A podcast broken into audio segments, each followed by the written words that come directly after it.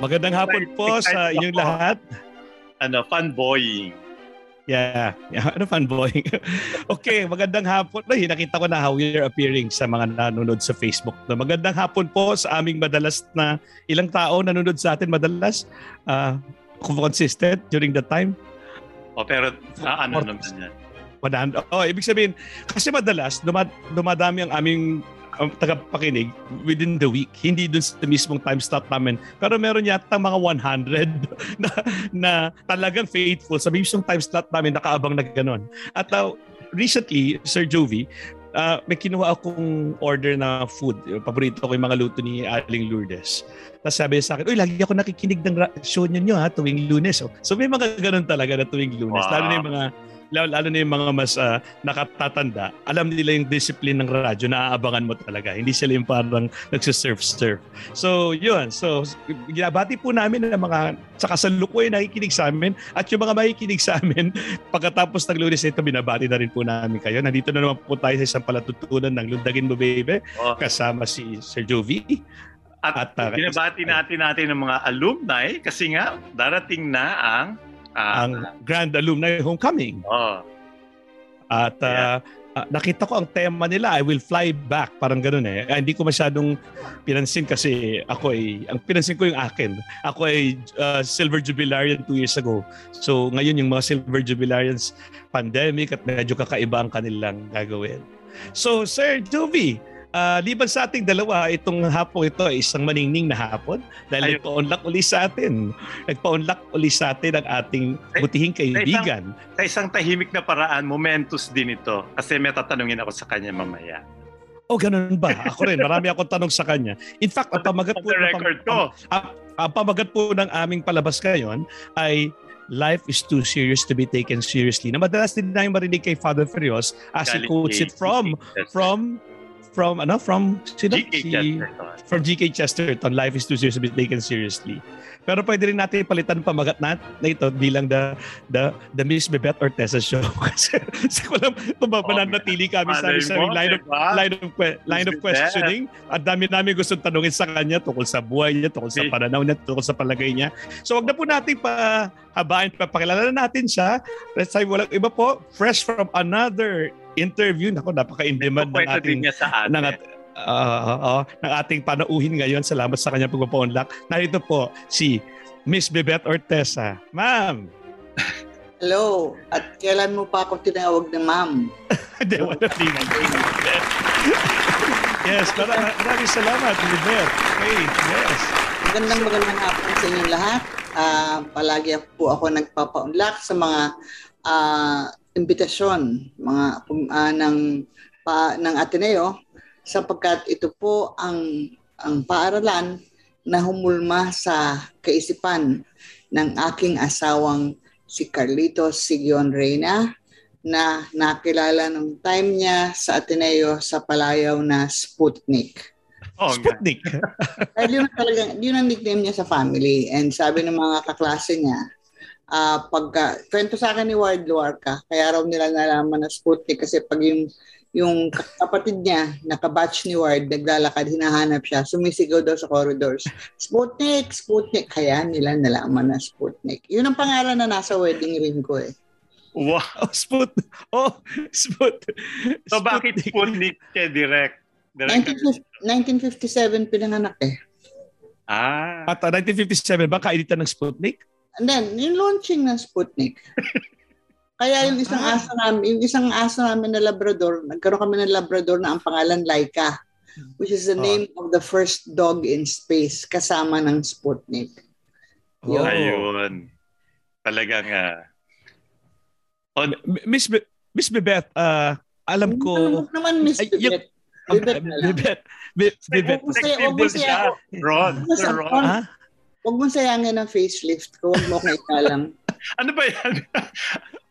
um, ba yan? nakikita ko yung backdrop, yung backdrop mo ngayon ay hindi naman yan yung kinikwento mo sa amin kung nasaan si si Ma'am ano, Ma'am, Ma'am Armida na nagsasabing kape lang kapag mayaman.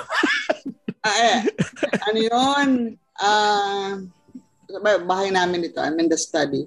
Ano yun, yung okay. kinukwento ni, ni Ron yun na eksena kasi mother-in-law ko may ginagawang isang pelikula noon And then nagtaka siya kasi breakfast scene ang nakalagay daw dun sa mesa, isang buong loaf ng uh, sliced bread, isang buong platter ng uh, hotdog, tapos uh, orange juice, tapos isang buong platter ng mga sunny side up na ano, na itlog, basta ang dami raw. Tapos sa sinabi niya sa production designer, Manny, bakit ang dami nitong pagkain?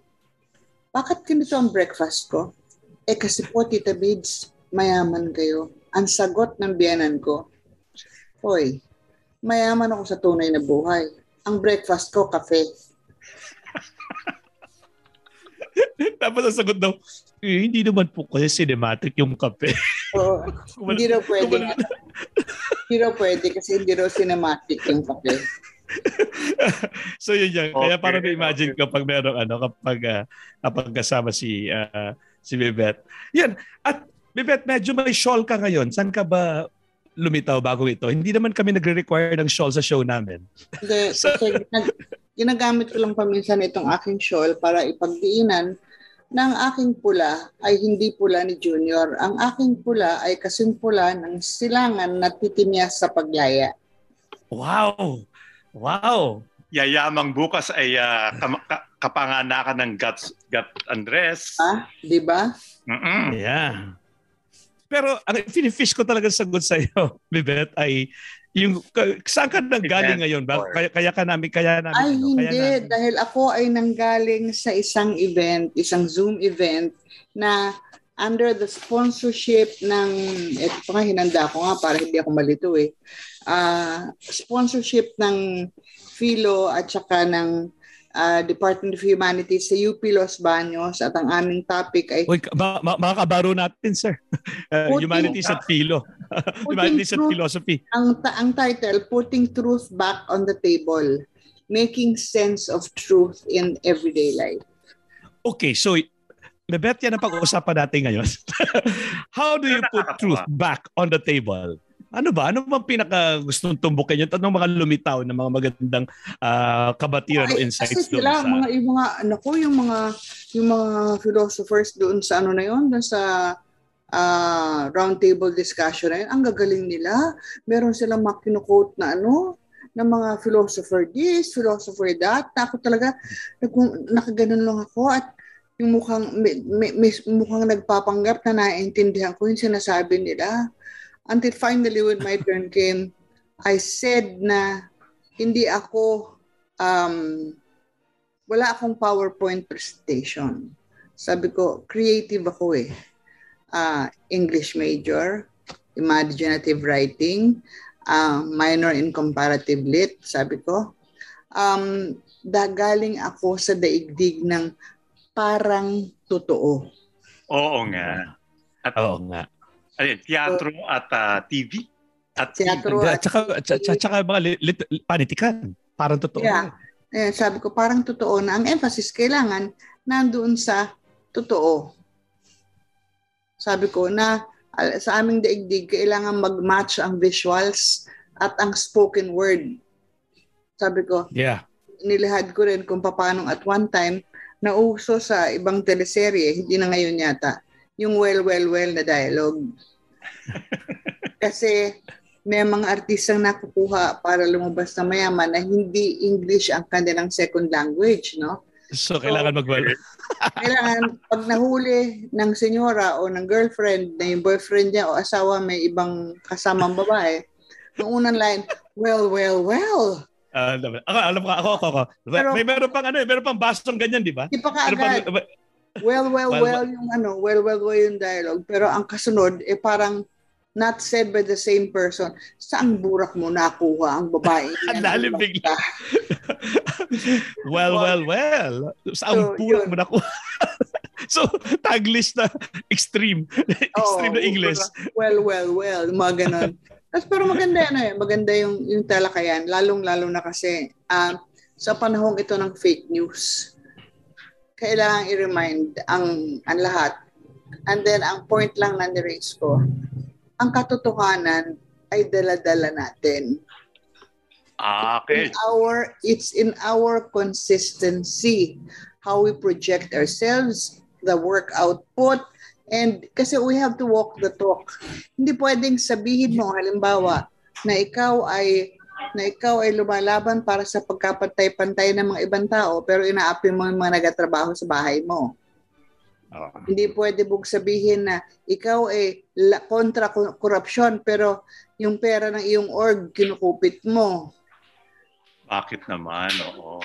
Sabi ko, it's it's really consistency and people like me, sabi ko na may konting ano, may konting face value, konting ano, celebrity status kailangan mong palaging pinoproject ang consistency hindi lamang sa pagkasalita kundi sa makikita ng ibang ng ibang tao. Parang nasa yeah, gawa, nasa gawa. Oh, oh. Yes. Actually, matagal na rin pala isipan sa akin, Sir Jovi. Mabuti nandito si uh, Bebeth para bigyan, sa, bigyan tayo ng liwanag tungkol dito. Yung sinasabi na fake news at facts, um, matagal ko na kasing sinasabi na ang truth ay hindi lang yung kayang sukatin at kayang patunayan. But I'm against fake news ha. But at the same time, I cannot accept the fact that talagang ang truth lang ay yung yung mas mapapatunayan, masusukat. That's a feel. Tinuturo na, kasama pati yun. Kasama, yung sabi nga ni ang, ang Miss Vivet kayo ng definition niya ay truth na, ano yan? Yung truth ko ay hindi, uh, yung truth na, ano, uh, basta, para sa, Oh, in dala ko, truth na dala ko. Hin, um, kailangan may may kasama pa siyang iba. Parang alimbawa yung salitang talinhaga. Um, mas totoo yata yung talinhaga kaysa sa mga tumpak na mga termino. Kasi yung talinhaga captures even the even those that cannot be measured. Kasi mga tumpak, mga measured yun. Eh. Pero ang totoo yata ay yung may talinaga. Kaya hindi ko minamata kapag, hey, ano yan, kwento lang yan eh. Pero may kwento. Ang simbolo baka, parang halimbawa lang, yung letter marks. Naging letter marks kami, imbes na 87, 88, 89, naging A, D plus B. Eh bakit na kami nag-resort sa ganun? Eh mas eksakto yung 87, 88, 89. Eh kasi knowledge ang sinusukat mo. Some things need to be inaccurate para maging accurate. Kapag, uh, parang ganon. Yo, parang, uh, sige nga, Bebet, ano bang take mo tungkol dito? Ang kaso, ang kaso kasi ngayon, ano eh, Ron, um, ang realidad, realidad din natin, ang kung anong totoo sa ibang tao, depende kung data lang ang hawak ng iyong device o talagang nakakabit ka sa isang wifi. So many people who want to read, who want to understand only what they are preconditioned to understand will read only headlines. They will not bother yeah. to to read to read the article itself, the entire link. Kung ano lang pagkatapos sasabihin nila, ay hindi naman talaga nagnakaw ang tatay niya eh. Uh-oh. Because yun ang nabasa nila sa headline. Yun ang reality natin. Hindi, uh, di ba, I think, nung una-una ko narinig ito sa isa sa mga spo- naging spokesman ni Trump sa Amerika, nagulat ako. Kelly Conway, Yeah. Alternative facts. Alternative facts. Yeah. May ganon. And it's factual but it's alternative. Not really, but yeah, kinda. Parang parang ganon. So, eh ngayon sa panahon nito ng technology, eh mahirap dahil talagang kaya na, makikita mo yung estilo eh, yung ano sa mga uh, galawan at lengguwaheng troll farm. The more yeah they tried to come up with bombastic headlines para ako yes. na bahagi ng kanilang choir, headline lang mabasa ko, happy na ako. Yun eh.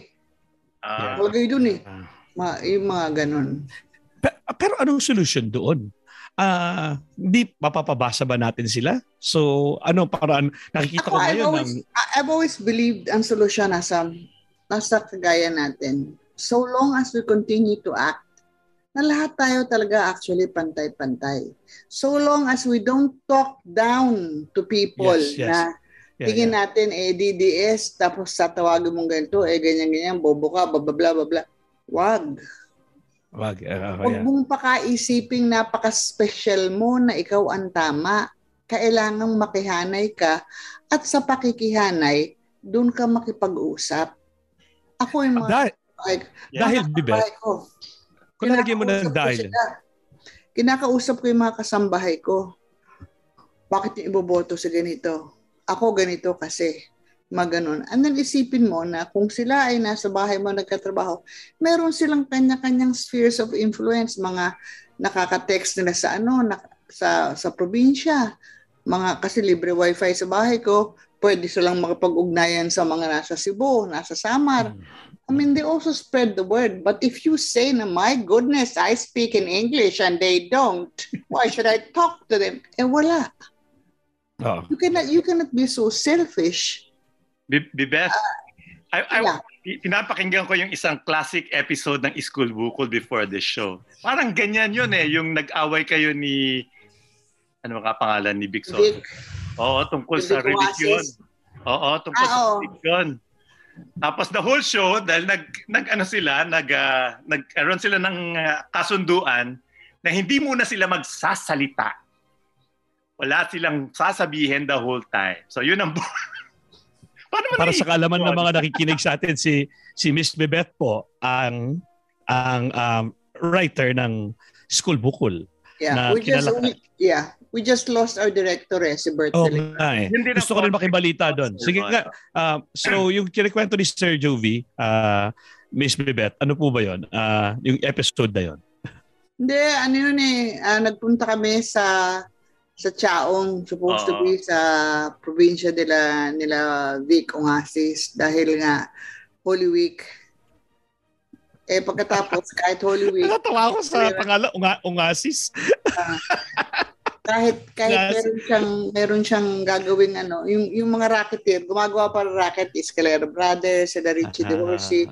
So ako na ang papel ko doon talaga eh yung dugo there na akala mo naman kung sinong moralista. Ah, Ako yun talaga puna ng puna. Puna ng puna. Pa- And yet, ang biggest failing ko dahil kakakatsang ko, nasa na sila tito, nasa na sila ganyan, bacha bacha bacha.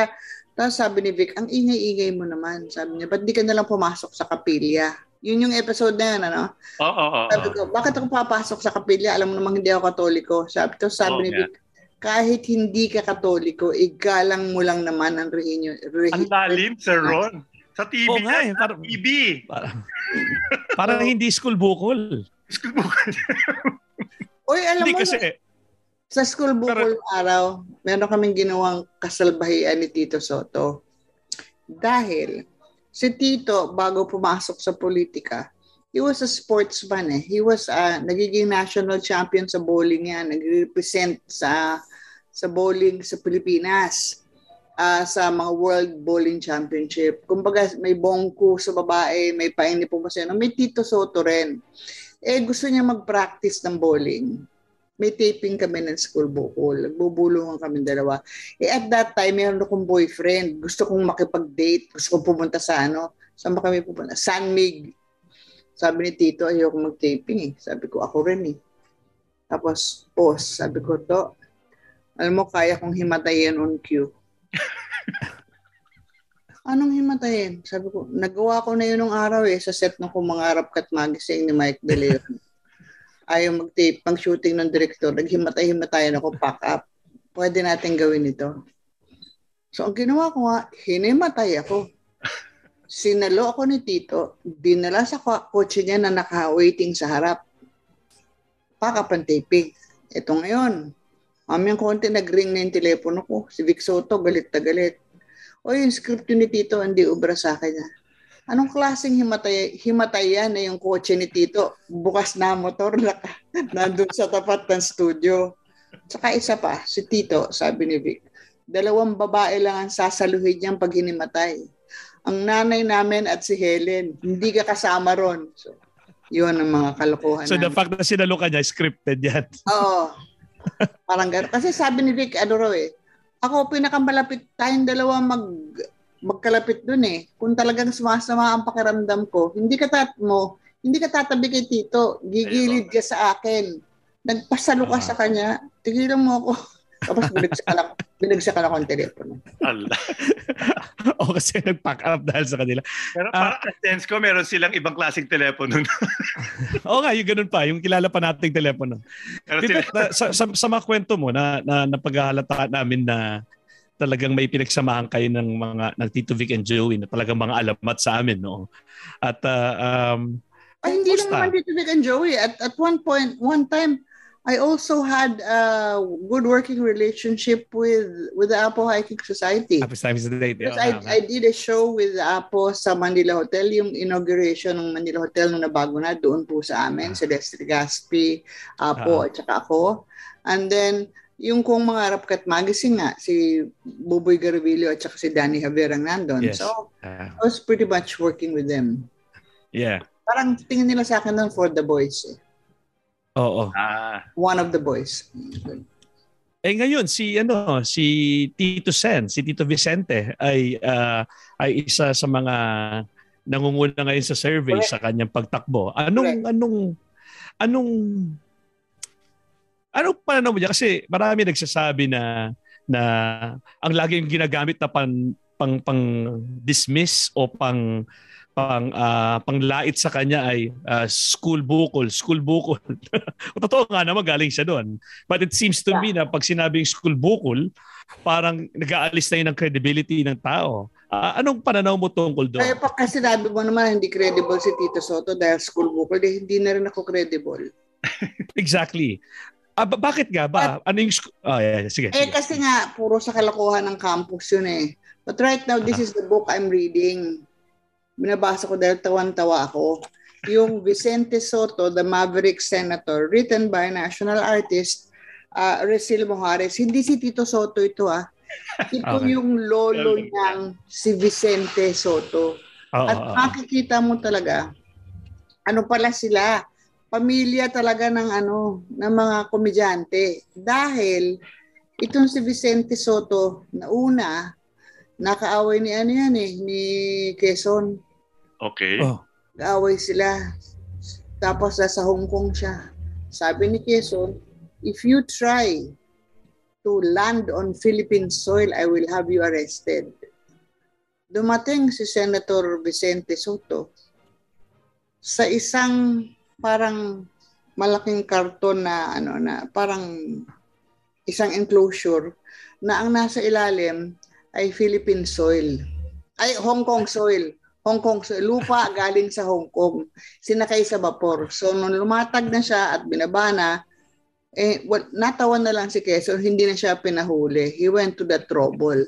But nonetheless, ah kahit mga lahi ng komedyan, yung may, may kapatid siyang congressman din noon eh, si Philemon Soto naman. Ah, yung isa mataas, isa ah, medyo short. Ang tawag sa kanila, sabi ng father-in-law ko nung araw, Matt and Jeff of ano of um, of the House of Congress. And uh, si Philemon Soto ang nag-file ng suffrage suffrage bill for women. Eh, Sir Joey, may naalala akong bagay na gusto ko ibahagi sa mga katiponeros natin. O ano yun, Sir Ron? May isang app daw na pwede ka na mag-record, mag-edit at mag, kahit mag-broadcast ng sarili mong podcast sa Spotify, sa Apple Podcast, at iba pa. Talaga? Para narinig ko na yan ah. Oo, yan. Yan yung Anchor. Narinig ko nga rin na pwede mo siyang i-download ng libre sa Apple App Store, Google Play Store at sa kanilang website www.anchor.fm. Tama ba yan? Tama ba? Tama ka. Kaya sa mga interesadong gumawa ng kanilang sariling podcasts, abay i-download na ninyo ang Anchor app ngayon. Ha?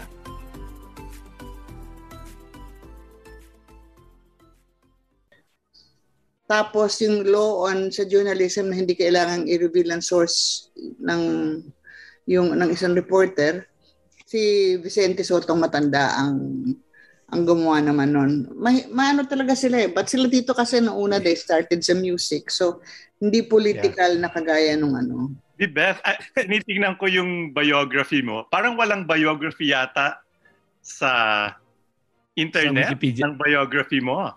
Ayoko naman ang ginagawa naman ng ng ano ng biography yung mga ano, yung mga malapit-lapit na magbabay. Pero Wala meron akong ka balak. sinulat na essay that you were you were a student activist, di ba? And then at some point, parang you said in that essay na you left the social democratic ano. ah, Pero Yeah. from then on, kailan ka nag pumasok sa comedy writing?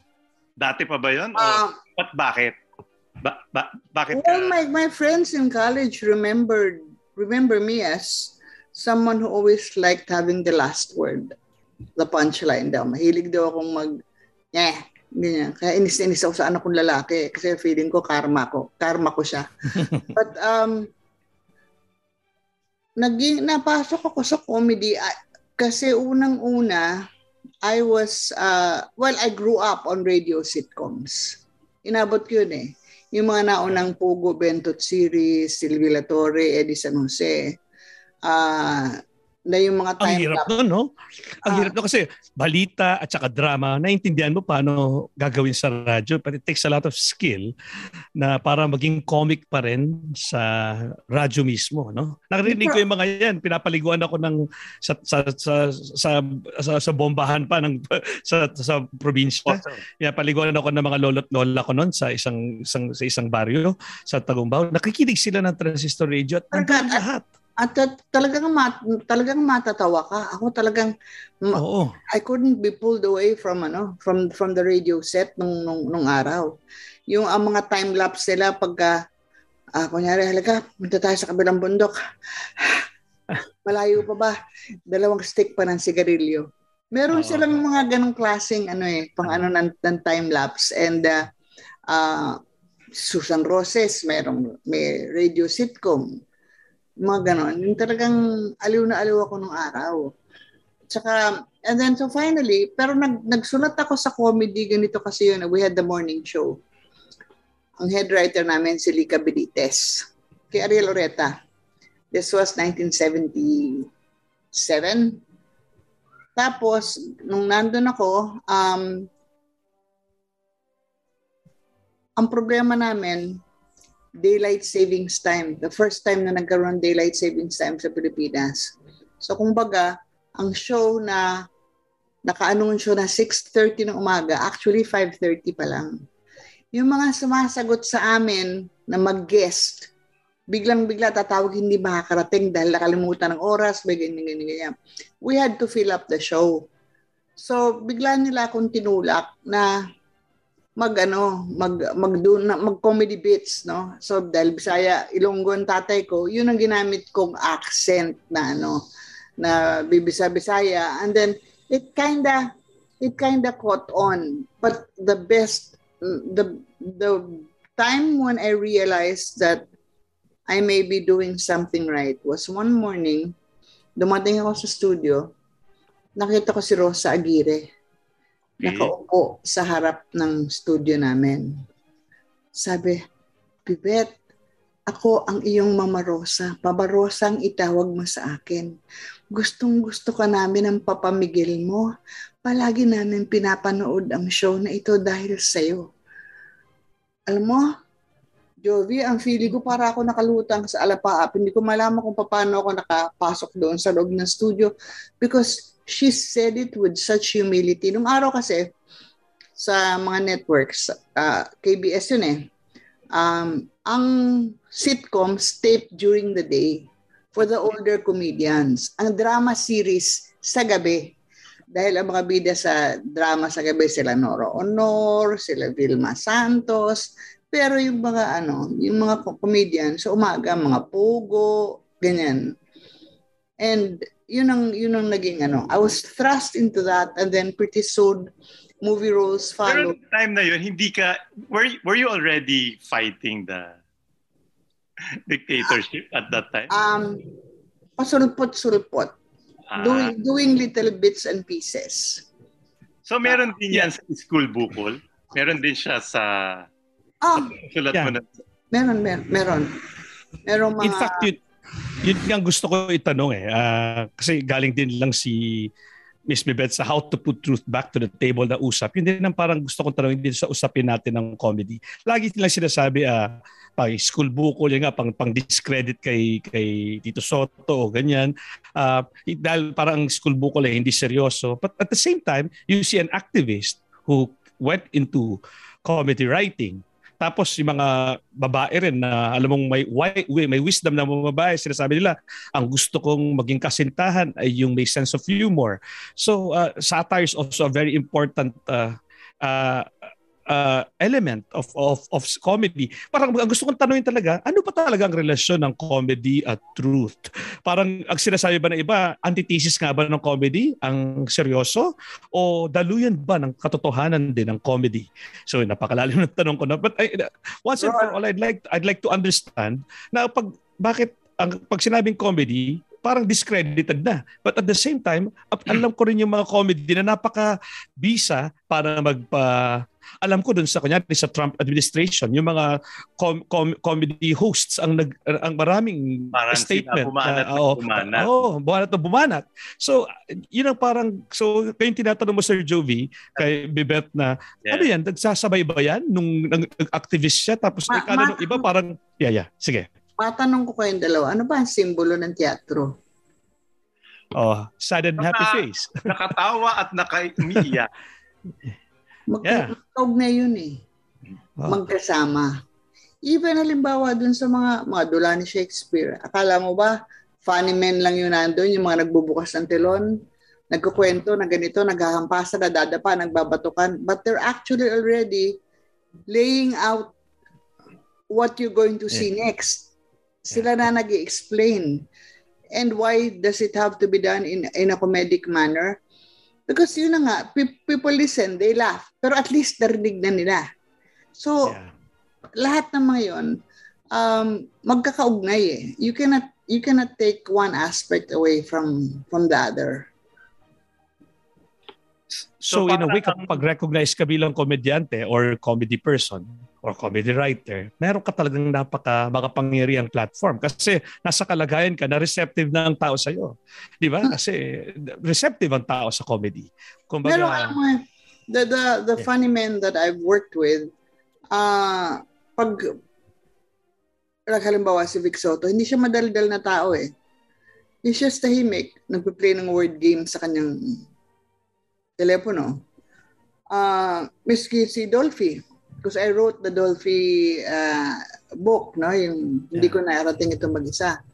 Talagang tahimik silang mga tao. Iba sila doon sa mga maiingay na komedyante na kadalasan um, mga supporting actor ng mga action stars like sila Paquito Diaz, sila nagkaroon ng ganung ano eh, Paquito. Diaz, sila Larry Silva. Natanong ko sila eh, sabi ko kay Paquito noon, kids, bakit ang mga ano, ang mga supporting actors ng action films, ang gagaling ninyo magpatawa? Eh anak ng Toka, sabi ni Paquito, pag mainit na kasi ang ulo ng bida, nakasalalay sa amin na pag-aangin sila. Kaya kung ano-anong kalokohan ang ginagawa namin para hindi matapos ang shooting at magtuloy-tuloy pa rin ang trabaho. Yun ang, yun ang mga explanation nila. But about comedy, na kailangan kaugnay ng lahat. Si Chichay nung araw, she used to tell me, alam mo ikaw, Lanya, grabe. Lahat ng mga pangalan to, they all are coming back to me. Oh, Chichay, on Pakito, tape. lahat. It's all on tape. sabi ni Chichay Sige. sa akin, lanyawa ka.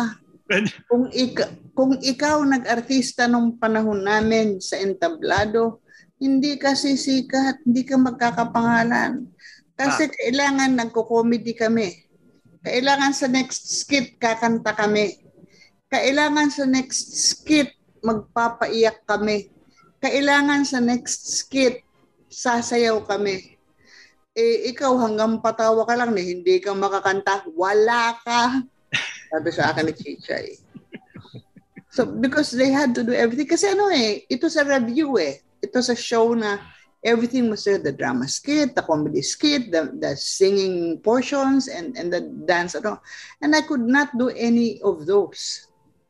Okay. Itong school bukol, well, let's mention Bert De Leon uh, a bit, no? So, yung bang school bukol siya nag-conceptualize noon? Or how much debt do you, do you owe? Ah, ang nag-conceptualize noong una, Ah, ako, si Tessie Taylor, at yung asawa ni Tessie, si Wahoo Taylor. okay. So, ginawa namin yung mga first uh, plot synopsis sa bahay nila Tessie nung araw sa Esteban Abada. And then, hanggang nung ano, alam mo kung magkano yung talent fee namin sa first episode namin? Magkano? As writers, as writers or as actors? Ah, ako as writer and actor, Tito Vic and Joey, 800 pesos Per episode. per episode. Oh. Eh kasi ganun din naman ka, ganun din naman kamura noon eh. But ano, Ah, gan- oh, and talagang it was fun but we of course we had we had our fights. We would we would always fight, we would always argue, and then but we became friends. Parang sometimes nga pag pinapakilala nila ako sa ibang kaibigan nila si Bebet, kapatid namin. Yung mother nila, ninang namin sa kasal. Oh. So- So, ito, ito. Itong Bert De Leon, may kinalaman ba siya kay Joey De Leon? Wala, so, n- napaka-naive. May kinalaman ba kay Jerry De Leon? wala, wala rin. Wala rin. So, ito yung mga De Leon. Ah. Mm. Kasi si Jerry De Leon, yun yung mga pag dinidirect yung mga madidilim at mga si Bert De Leon naman. Oy, Jerry De Leon, atinista. Ah, oo. Jerry De Leon, nakamag-anak sila talaga ni ano, kasi ang tatay ni Jerry De Leon, father of the Filipino Zarzuela, si Hermogenes Ilagan, who was first, this who was discovered by the Ateneo de Municipal when he sang in a choir in Baliwag, Bulacan. Tiple siya eh. They were so impressed, they brought him and his family to Manila, gave him a scholarship, pati pabahay. Mhm. Yun yung, ang hilig ko sa mga ganyang research yung araw. Tanong ako ng tanong, bakit ganito, bakit ganyan, and then that's how I found out. Kaya pala yung pabi, napunta na raw kala Jerry De Leon yung usapan. But that's why sila, the rule in their family dati, you had to be a professional first before you entered show business. Jerry De Leon is a medical doctor. Oh, Tito Arevalo, yung tatay ni Robert Arevalo, the composer, abogado yun. Angel Esmeralda, tatay ni Jay Ilagan, abogado rin. Tita Laling Tati, pharmaceutica. Lahat sila kailangan may first course. Doon na lang generation nila Jay Ilagan, nila Jano Gibbs na nawala yung ganung ano. But, but yun ang kwan. O eto na, ba't yun ang st- Tatanong ko na standard sa iyo mo? ito. Na, na, nasabi mo kanina na supporting role ang komedyante dati, 'di ba? Ng Mm. leading ng ng action star. Eh ngayon, ah, with all due respect to Tito Sen, no? hindi naman siya siguro kasama doon. Pero parang yung mga, ito na yata eh, di ba? Yung tumatakbo na, yung hindi nakatapos ng pag-aaral. Tito Sen naman nakatapos ng hindi si pag-aaral. Tito Sen, hindi si Tito Sen. Ah, well, well, Ang takip pa ng shawl eh. paano ba yan? Eh, O paano ba yan? Oo. kailangan ba nating pangalanan ang Yes, pero hindi naman Pero- kailangan kasi nakatapos batay sa as sa qualification dito sa, Pero sa parang legal nalaman nila, kailangan nakakatawa ka nga, di ba? Oo, oo. I can, Ay, si Direk siya tayo. Oo, Oo. parang Oo nga, narinig, narinig ka ni Jovi, si Direk yata yun. oo. Nar- narinig ka ni Jovi, si Direk yata yun. hello. Ah, Hello. Direk. Hello, Direk Carlitos. Ay, Ayan na, sasali na siya. Hindi, hindi sasali. Alam mo, isang beses, um, bagong kasal kami ni Carlitos, nandun kami sa set ng OK Cafe Rico. Ako, nandun sa set ng OK Cafe Rico. Ini-interview ako. Katabi namin si Vic. Akala ko si Vic tulog. Kasi nakahiga sa bonbon. Ang question sa akin ng reporter, si Direk Carlitos ba, po ba may sense of humor? Ang sumagot ang Vic Soto. Meron. Kung walang sense of humor, baka kasalamban nun si Bibet. Oo. Walang sense of humor. Hindi, actually, actually, But actually- talagang gusto. I'm, I'm so The first- fascinated with with comedians or with, uh, with, with, with funny people. Kasi first- una, no, nung bata ko, hindi pa ako masyado marunong sa acting acting or magbasa kung ano. I just noticed that they are so effective rendering my heart pag nagdadrama sila because they're comedian. So ang, ang, ang lakas ng power talaga nila. At Mhm. uh, amazed na amazed talaga ako. Pag, pag si Babalu o si Dolphy nagdrama yung totoong drama, ah, masakit talaga. Masakit. So, meron talaga akong paghanga sa comedian. Kaya ako parang gusto kong uh, uh, intindihin ngayon itong itong itong pinauuso na ah pag wag mo seryosohin pag komedyante no no I think yung No, kanilang eh, capacity capacity ganun. for truth is so When we- profound When Yeah, I yeah. was ano, when I was doing uh, the book with Tito Dolphy, sabi ko sa kanya, maraming nakakapansin na kung gaano kagaling sa drama. Iyan ba ay totoo na talagang pag comedian ka, magaling-galing na dramatic actor, samantalang ang dramatic actor hirap mag-comedy? Sabi ng Oo. Tito Dolphy, wala akong theory dyan sa ganyan eh. Kaya lang isipin mo naman ng isang taong may trabahong kagaya ng trabaho ko, na meron kang personal na problema, na napakabigat ng iyong problema, pero ang kailangan mo munang gawin isang eksenang magpapatawa ka. Kung anong impact nun sa akin. So ako, pag meron kong gagawin dramatic scene, iniisip ko lang yung mga times na yun na nahati ako kung magpapatawa ba ako o magpapaiyak. Kaya doon lumalabas, sabi niya. Yeah, yeah. And sabi niya, alam mo, one of the best scenes na hindi ko makalimutan, Lamay ni Doro de los Ojos. Okay. Ah. Nandun ako, kasama ko si Ipe Pilino, sitcom writer din. Writers kami no, ng, ng uh, show ni Vic Soto at eh, na 2 plus 2. Okay, nandun kami. Nandun si Balot, nandun si... Ang dami, ang dami mga komedya, mga taga-aroma. Tapos, um, biglang dumating ang Tito Dolphy.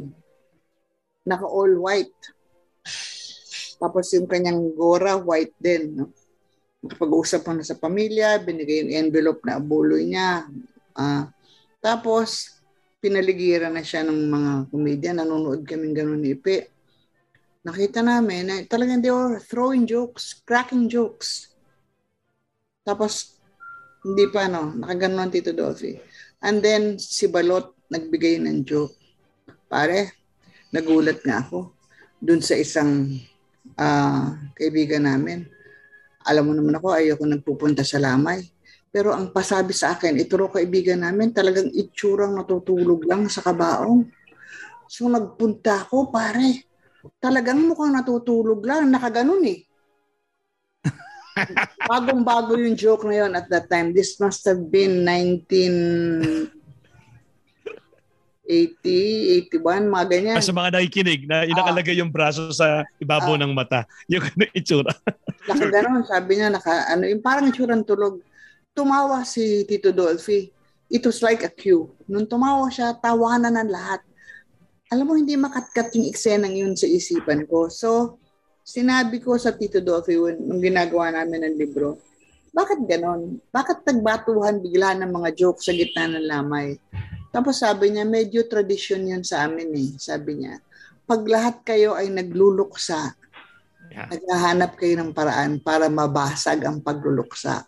Kailang batuhan kayo ng batuhan ng joke hanggang may bumigay at tumawa. So, Meron, meron siya ng mga tradisyon-tradisyon na gano'n na nakakatuwang ano. oo nga. Bibet, nakakatawa ka pa ba sa harap na itong lahat ng nag- nagaganap sa atin sa In, in fact, pareho, pandemya? pareho, parehong tanong natin, Sir Juvie. On that note, yung sinabi mo, hindi ba ito'y parang isang kalagayan natin may iahambing sa isang pagluluksa na parang naghahanap ng ng para healthy ang maghanap ng itatawa at maglabas ng mga biro at lahat. Ah Ah, anong masasabi mo doon, Miss Bebet? Ito ba yun? Na parang mas kailangan ba? Versus doon sa teatro ni Sir Joey, nakakatawa ka pa ba? Ah, ibang, ibang usapan yun. Pero parang dito yata, talent tulad ng sinabi ni Tito Dolphy, ito yata yung mga pagkakataong ang malaking may gagawa ng tawa. Ano? Oo. Pero kailangan yung pinanggagalingan ng tawa, sincero. At saka dalawa naman ang sources ng tawa ngayon eh. Tawa that emanates from sarcasm Yes. At yung tawa na dahil somebody cracked a good joke, you know, yung Yeah. you know, yung biglang ma- mababato ka ng mga nung araw pagka pagka umu, umubo ka, ano yun?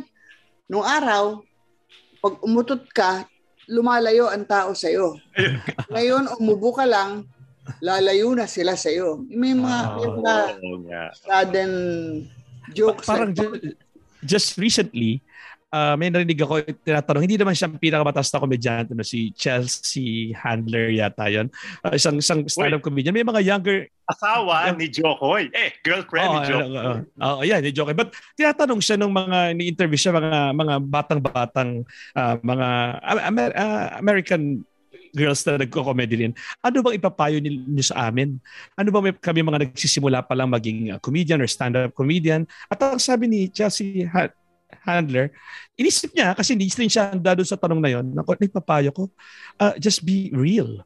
Just be real. Kasi um, I think key is authenticity. Kaya nga siguro we are also drawn to comedians kasi nga may authentic. Natatakot ka pa doon sa isang dramatic actor, di mo talaga alam kung ano yung nasa. Pero, Pero si, it takes- nabanggit ni Bibet si Tito Dolphy. Hindi ko siya Tito, no? Si Tito Dolphy at saka si Bertawa din. Naalala ko to eh. It really seared na nanonood lang ako. Pero alam natin yung sinabi ni Tito Dolphy na hindi niya papasukin yung larangan ng politika kasi wala naman siyang alam doon.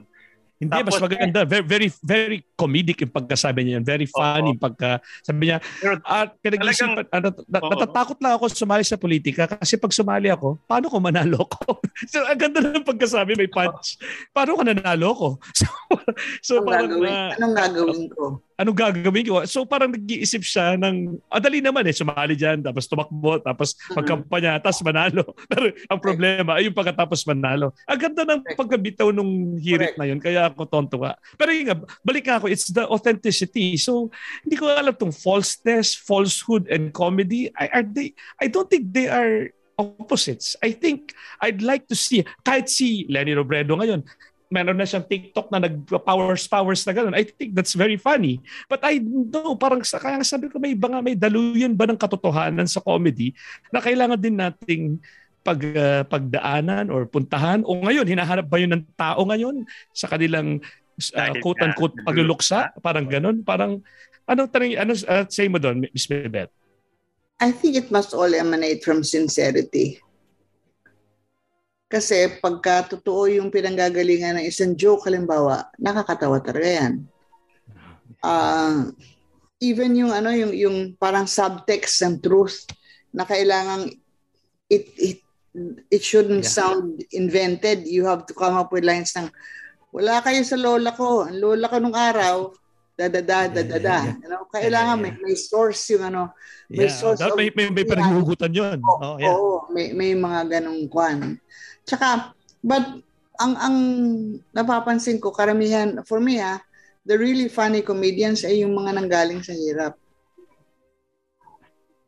Ba, why is that so? Lagi ko narinig yan. At dahil sa sa'yo nang galing yan ngayon, tulungan mo Dahil- nga akong because intindihin. I And I agree, I agree. I agree, I see that. Pero why I is that so kaya? The struggle. The struggle that made it worthwhile. Ako dati I I was campaigning for for and I still am campaigning for Dolphy to become national artist. And some people have have a hard time with that because they say daw that Dolphy romanticized poverty. Ang sagot ko naman dyan isa, if you've been really poor, you cannot romanticize poverty. Like halimbawa, ah, nung araw, kasi ang tatay ko lay minister, yung ako naging breadwinner sa family ko. Nagpaaral ako ng anim na kapatid.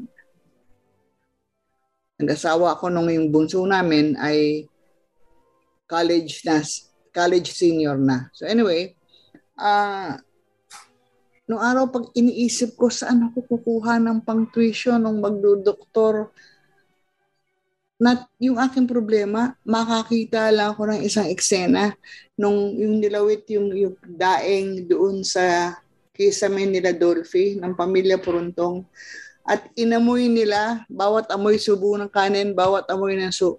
That's not romanticizing poverty. Yeah. Oh, yun. It gave is- me a breather. A breather. Yun talagang nakahinga ako ng at nararamdaman ko pag ako yung na, napatawa kahit Nagbigay ng pag-asa. Nagbigay Yes. ng pag-asa. nagbigay ng pag-asa. Yeah, ka- parang yun nga, yun, yun yung title natin ngayon galing kay G.K. Chesterton. Palagi ko yun ang ginawa ni Dolphy eh. Life is too serious to be taken seriously. He's just choosing not to take it seriously. But I'm not romanticizing it.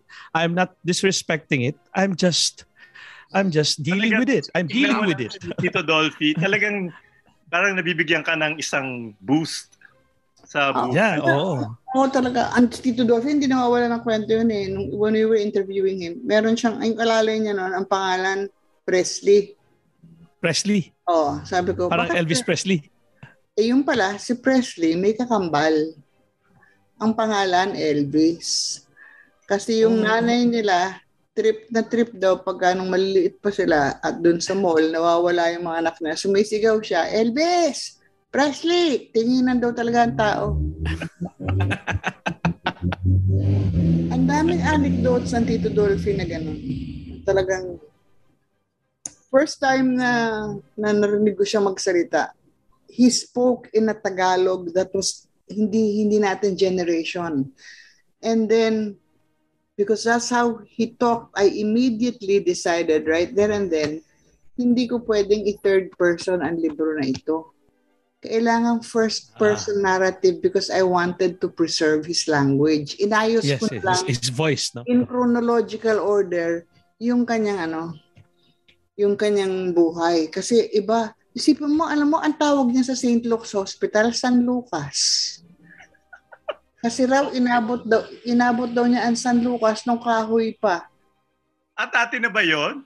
Ah, Ganun siya, yung ano, I'm so proud of the book because it it it's more Dolphy. It's it's everything. It's purely purely Dolphy.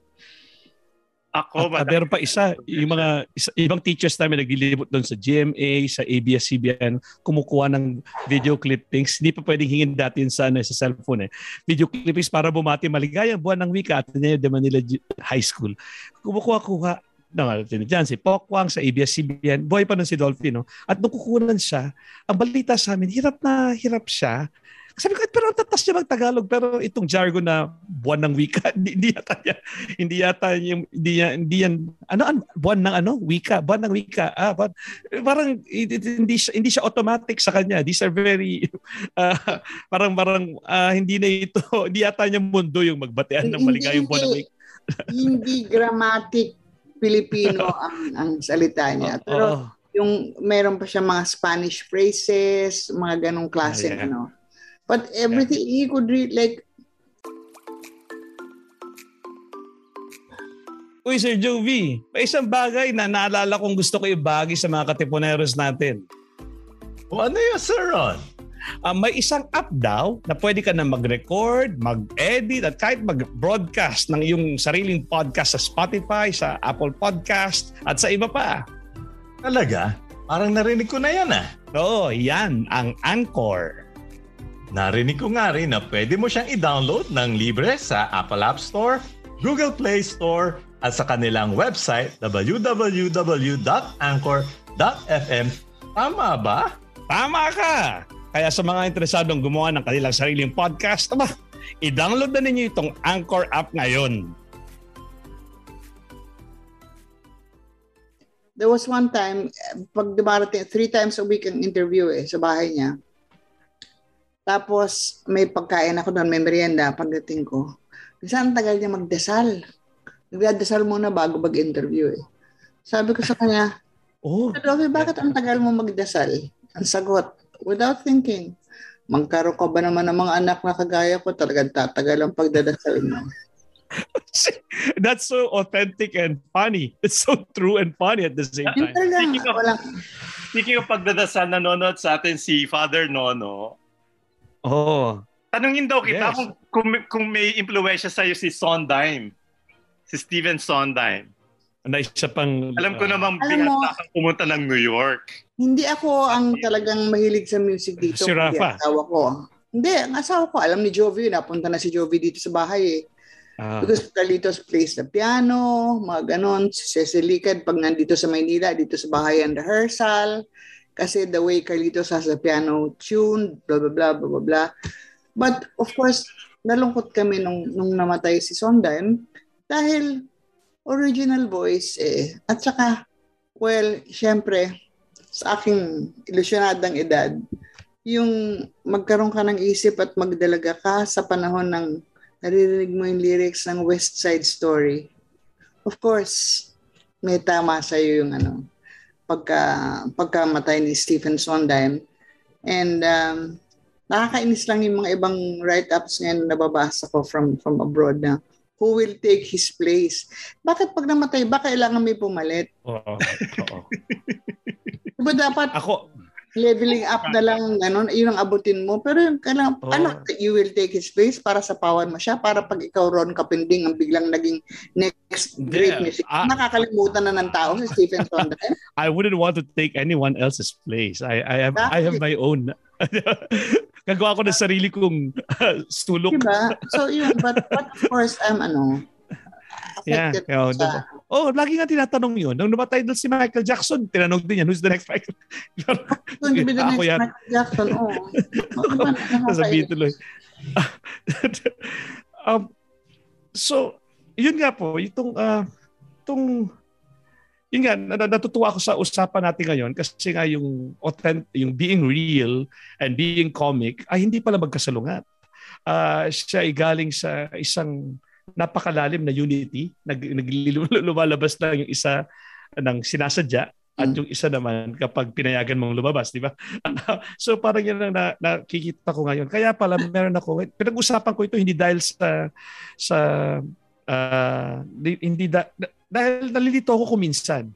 Kapag sina, yung ang example ko yung kay Tito Soto na walang kinalaman kay Tito Soto na pag sinabing, oh, school bukol, you're you're mentioning school bukol, it's not serious. But, But at the same time, baka, ang da, baka ang dami ring truth na nilibas Are doon. on earth, Baka ang dami ding- culture. Oh, I mean, ang I- dami. I aspire to be able to think of something like school bukol. Parang Ex- Exactly, yun ang sinasabi ko. Kumbaga, si, you know, yung dalawang Ang magkapatid, si Yung ano, exactly. Mr. Yung school Bang bukol actually, when we thought that up, uh, before Tessie Taylor, bago pumasok sa eksena si Boy Gatos ng Our Own Little Way, who, who became the producer, ano yun eh, um, it was patterned. We wanted to have a show similar to Welcome Back, Cutter, Cutter. Yeah. classroom sitcom. Pagkatapos, ah, nung naisip namin yun, sige, ganitong, ganitong, ganitong element. So, may mga naipasok na kaming may may teacher na mahigpit, may ganyan. And uh, so yun ang ano, yun ang, yun ang pinagmulan nun. Yeah. Oo nga. So they're But- immortal. Talaga nasa akin. But kung some people, tayo sa... Yeah. Yeah. some Sige, people sige, would say na some people would say na uh, comedy can be harsh kasi like halimbawa ako at saka anak kong lalaki si Rafa kung, mag, kung maglokohan kami ng gano'n na lang eh. Yung pag halimbawa Okay. sasabihin ko sa kanya, Pinopost mo minsan. oh, Rafa, can you sit on my lap? Ang sagot niya, can't we just have a professional relationship? o kaya, kasi nagtrabaho yun nung nag-aaral siya sa, sa New York noon, nagtrabaho yun bilang IT sa eskwelahan nila. So nakakaintindi talaga siya kung may problema yung, ano, yung computer ko. Kaya lang minsan may ginagawa siya, busy, hinihila ko para gawin dito. Aayusin naman niya, tuturo niya sa akin kung paano. Tapos sasabihin niya sa akin, Mama, sa susunod, typewriter na lang ang bilhin mo para alam mo na. It's... Brett nasa- suggested nasa na ibang- maging sitcom ang, ang buhay nyo, di ba? Oo. Nas, nasa ibang Yeah. country, nasa ibang country kami naglalakad kami. Mabilis siya maglakad ako hindi. Sasabihin niya sa akin, "Mama, can you can you walk as fast as your mouth?" Ito ngayon, I've been asked, aren't you offended with the way your son joshes around with you? Sabi ko naman, hindi. Kasi when I was facing breast cancer and we were discussing with the oncologist uh, chemotherapy, he suddenly blurted out, Mama, you will get well. Sabi ko, what makes you say that? Sabi niya, because the word mother is embedded in chemotherapy. It's actually chemotherapy. Oh. So then you just see, he's quick with words. It's not disrespect. So Yeah. kailangan makikipaglokohan ka sa anak mo, handa ka rin, you know, it, it's the same the Yeah. same level. Yeah. But he's Yeah. really as annoying as his father. He only got his comic timing from me, but his snarkiness, it's Ateneo, it's Yes, Ateneo correct. snarky. Si Direk, ano naman, anong character niya? The snarky rin. Yung mga nagha- naghahanap, naghahanap ako ng, ng lambing. Tatanungin ko siya, why do you love me? Ang sagot, if I knew why, I wouldn't. Napaka-philosophic.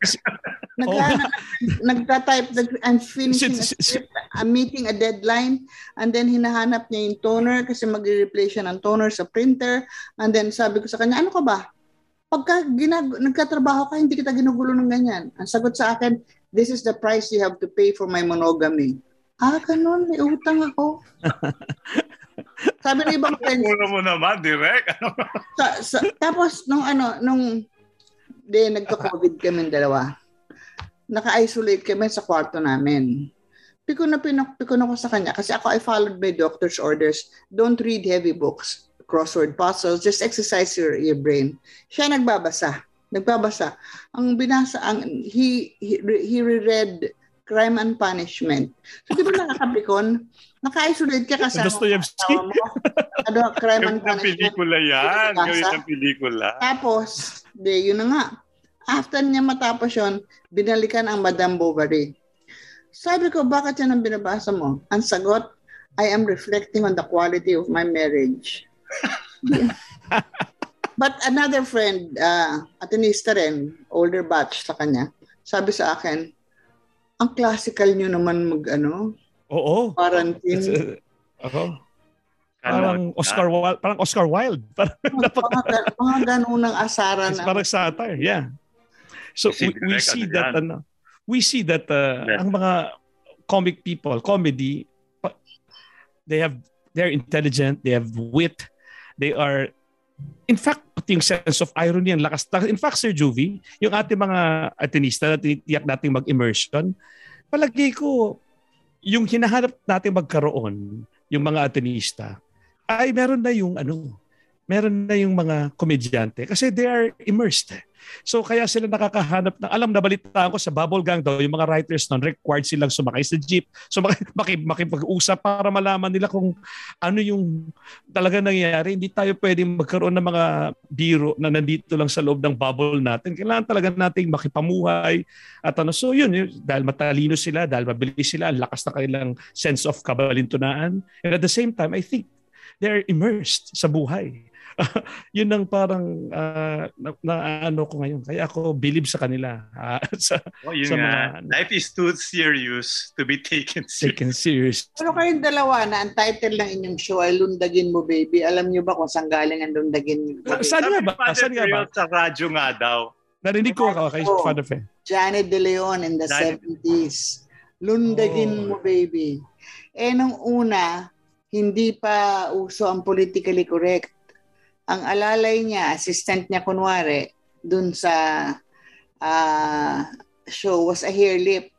So, i- ahampasin niya yung gong, anong oras na, ngongo? Ay, no, tiyo, umaga ng umaga. Ganun ang ano, ganun ang kuha ng radio show niya. Okay ah.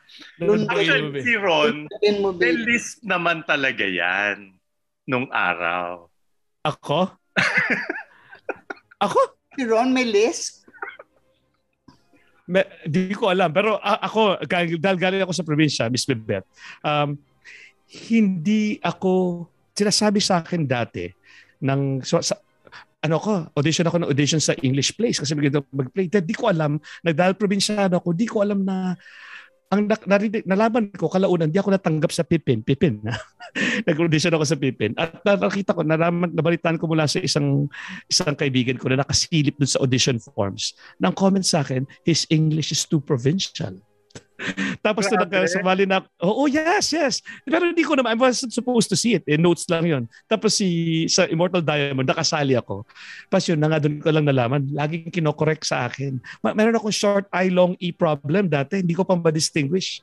Ah, Well, so, yeah. The first time that uh, Lino Broca auditioned for the UP Dramatic Club, he wasn't accepted as an actor. Settings lang siya at props. Taga-sundo ng taxi sa may butterfly na luma nung dati para sa mga walang kotse. Because nung nag-audition siya, ang kanyang pag-pronounce ng bathing suit, bathing shoot. Gosh. Wait. Yeah. Lino, Bro, Maraming- Lino Broca yun, ha? Maraming bumabati sa'yo. Sir Ron, you want O ganun ba? to lahat na uh, bumabati? pasadahan natin, no? Well, pati si, uh, uh, uh, nga, ang dami nito. Okay. de los Santos. Hans, Hans Lee Juliano, mga, mga ano namin to. Ging de los Santos, hello, Miss Bebet. Beb, Bebeth pang kanyang pala. Has, dagdag sa sinabi ni Direct Bebet, yung pakiramdam na hindi pinapakinggan ang sitwasyon, katotohanan ng isang tao. ah, kaya magpapadala siya sa mga nga kung isasama ko katotohanan mo, kahit di naman talaga, pag desperado ka kapit sa daw na still, pagbati uli sa inyo. uh, direct, uh, Indo Lopez naman, Direct Bebet, I agree with you. Sorry, Indo Lopez. And uh, best best and baby boys. Di ko alam. Watching you, Maring Bebet, galing mo talaga. Delia Bartinet Siyempre, nagagalingan si Best and Baby Boys at tinista asawa niya eh. Ninong ng anak, nin, ninong ng anak ko. Lagi sila nanonood ng radyo katipunan. But alam mo, alam mo Ron, Jovi, ang spelling talaga ng Bibet sa akin, nung bata pa ako, B-E-B-E-T-E. Oh, yun nga. Yun ang spelling nung isa rito. Ang nanay ko kasi nga, Waray. Oo. Ah, ang, pag, Bebet, ang spelling niya B-E-B-E-T-H, pero ang pag-pronounce niya, Bibet. Oo. So, Yeah. tapos, yung, ang problema ko, yung mga kamag-anak na waray sa Samar, iba ang pronounce nila ng TH, Bibich. so, pero kaya pagdating ko sa college, ginawa, iniba ko na yung. Bibet na B-I-P. How, how serendipitous naman na bibitch ang Kaya nga eh, sabi ko, parang, parang bakit ganon? Indo Lopez. Yeah, Aido Lopez din. No? So, Salamat sa ano. Uh, so, la- last words, uh, Bebet. Ito Thank sa you, ating ah. kalagayan ngayon. Bibet, Oh, napatawa mo kami. And I hope that you meron ngang maisip na ano ah, palabas, nakakatawa. o mag-read Oo. ka ng mga comedy writers. But I, I have ano eh, I have a bucket list na series in my mind. Um, dalawa, yung, yung isa, um, tungkol sa, ah, di ba kasi sa Pilipinas, ang mga sapatos, sa, hindi, ginag, hindi pinasusuot sa patay. Mm. Kasi nga raw, pag nagmulto yung patay, maririnig mo yung tapak ng sapatos sa sahig. ah, ah, Kaya hindi sinusuot. So yung mga sapatos na yun ninanakaw. Meron kami in-apply and uh, we've already had talks with Net- Netflix about this, about uh, itong mga sapatos na pag halimbawa binili mo to apply for a job and that the person who owned the pair of shoes was unjustly killed, lulukubin ka ng espiritu nung namatay para mabigyan mo siya ng katarungan. Ayun, oo. That's that's ano. Uh, So is that is, is that is, is that a comedy or it sounds Uh, so we, serious? why I want to write it yung I don't kailangan kasi death eh alangan namang OA na OA pa. Oh, And then exactly, another exactly. one another one is um a magic portal where kasi it's it starts off with a with a husband whose wife is dying with cancer and he has his kids with him. And so he realizes that sabi ng mga shaman kasi sa sa Sierra Madre daw may isang portal doon na pag tinama, pinasok mo sa tamang pwesto ng araw mapupunta ka to another time. So the husband attempts to go back in time to stop his wife from smoking. Okay. So so sa portal na yun kung saan saan sila napunta, ang unang nilang napuntahan um, in March 1521 nung na-discover si Ma- ng Pilipinas na si Magellan at ganyan So it becomes like a stepping stone to to yung mga times na gusto lumapit, bumalik ng Pilipino sa nakaraan para ito ba pag nabago ko, ang magiging resulta ba nito sa kasalukuyan, magiging iba rin? Maganda, maganda. Meron Oo akong, nga. may isang eksena ron panahon ng Hapon na Eh? hinuhuli sila, mga guerrilla sila, hinuhuli sila. So inaalok nila yung Hapon na palayain mo lang ako, bibigyan ka ta ng recipe, ng, ng ano, ng isang magandang suggestion. Magtayo ka ng company, ang pangalan Sony. I told you, They- Sir they're, they're, they're, they're so Ah. funny kasi galing sila halimbawa, but very, coming from very serious ano ha uh, situations like Ah. yung yung patay na yung, yung sapatos ng patay at saka itong portal para Because Para ma- ma- really, r- real life, real life is is like that. It's it's never hundred percent serious. It's never hundred percent funny. You can't. oh, it, it's like a pere. Kaya nga, hindi naman coincidence nga. eh. Isang maskarang nakatawa at isang maskarang nakaiyak. Magkambal yun eh. Tama. uh, So, yes. So, ganun talaga. Nakarating na tayo So, sa... sa dulo ng ating Ah. kwentuhan um ito magandang bisperas ng ah, araw ni Gat Bonifacio sa inyong lahat. Marami uh, tuwa kami ng At aming yung kasama. pa, ang isa pang Ah, gusto ah, kong gawin. Ano pa? Malaman natin na si Andres Bonifacio pala kaya hindi makita ang katawan, siya ay vampira. Siya ay vampira.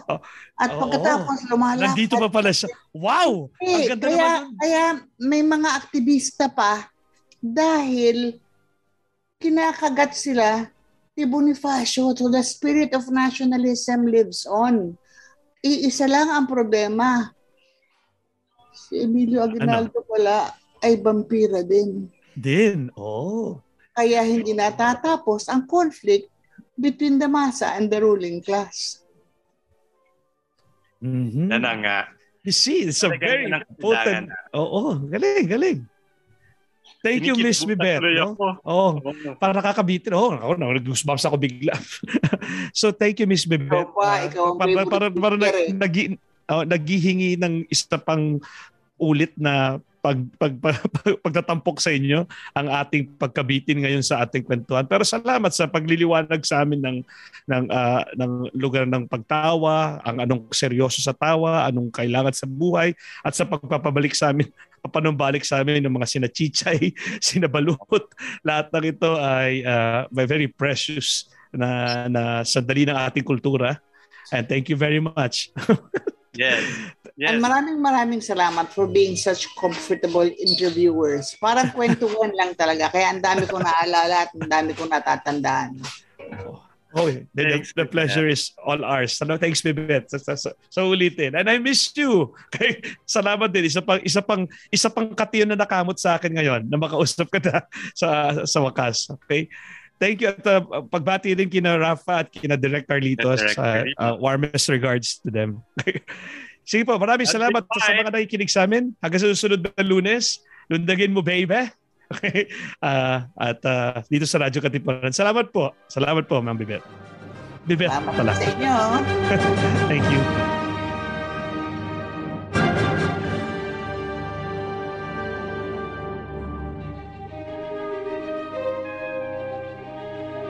Meron? Ano nga ba ang meron? Paano nga bang mabuhay ng tapat sa meron? Don't you wish you can relive your philo classes? The terror teachers? The terrible oral exams? Or the even terrifying but liberating and life-changing aha moments? Lundagin mo, baby! Here's your chance! Lundagin mo, baby! Kasama ang mga pilosopong sina Jovi Miroy at Ron Capinding. Lundagin mo, baby! Leaping upward, leaping forward. Lundagin mo, baby! Leaping to greater heights, to greater wisdom, to greater magis. Lundag na, Ateneo!